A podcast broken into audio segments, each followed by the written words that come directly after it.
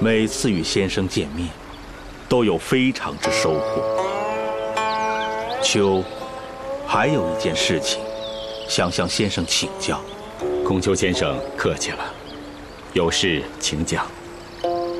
秋以为，还是要争取为官，有了权力，才可以施令，才可以更好的推广仁义之道，才可以广行善事。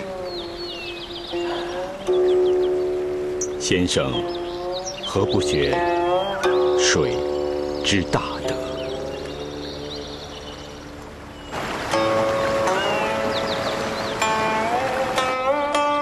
水有何德？上善若水。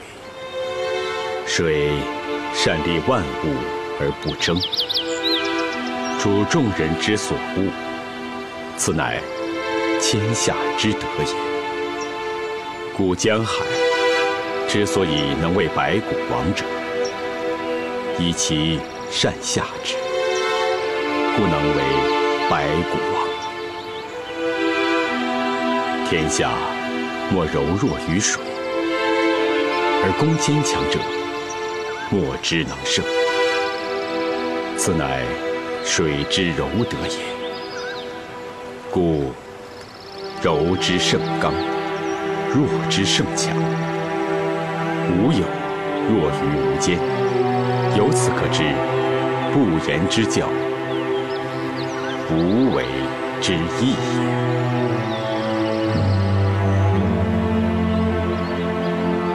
众人处上， 水独处下，众人处义，水独处血；众人处节，水独处岁。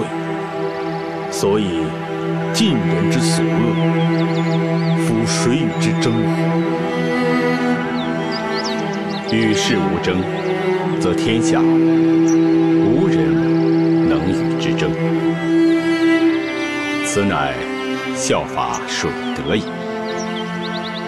水基于道，道无所不在，水无所不利。